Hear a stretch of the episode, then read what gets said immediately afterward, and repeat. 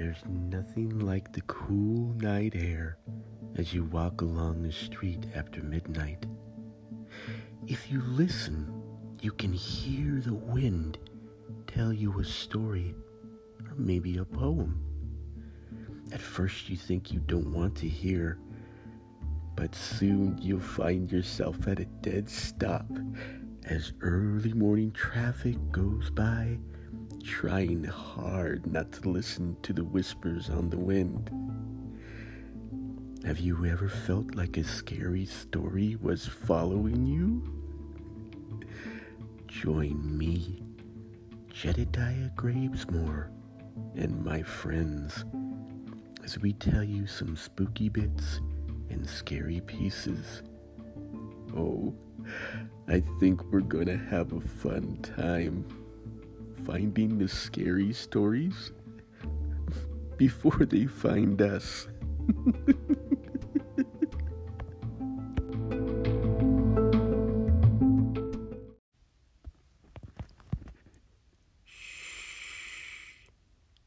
Listen. I think someone wants to tell you a secret. Some secrets should be shared. Others you will take to your grave. I heard something the other day, a horror from a dream, from the darkest part of night, crafted by a fiend. It was hard for me to really tell if this tale was true. If it is, I have to tell. It's the only thing to do. A warning to all who buy this thing. It's not good, it's bad. You might just find a nightmare trick and realize you've been had. Now, I'm not sure if all of them are hiding what I've heard, but if they do, then hear me out, each and every word. Because what I say can keep them back from finding you tonight.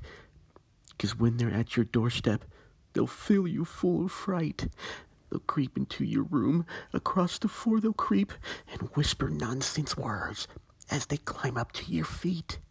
Now listen to what I'm saying as I whisper in your ear.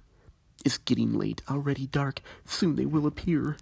The man who whispered this to me said there was just one way to keep these fiends from finding you and keep them far away. See, what you have to do. Did you just hear a knock? There's someone in my hallway.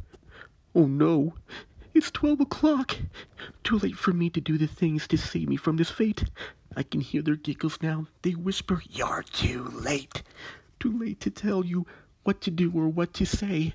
That will keep them from finding you and keep them far away. They're starting to come in my room. I find comfort somehow, knowing that tonight you're safe. At least you're safe for now.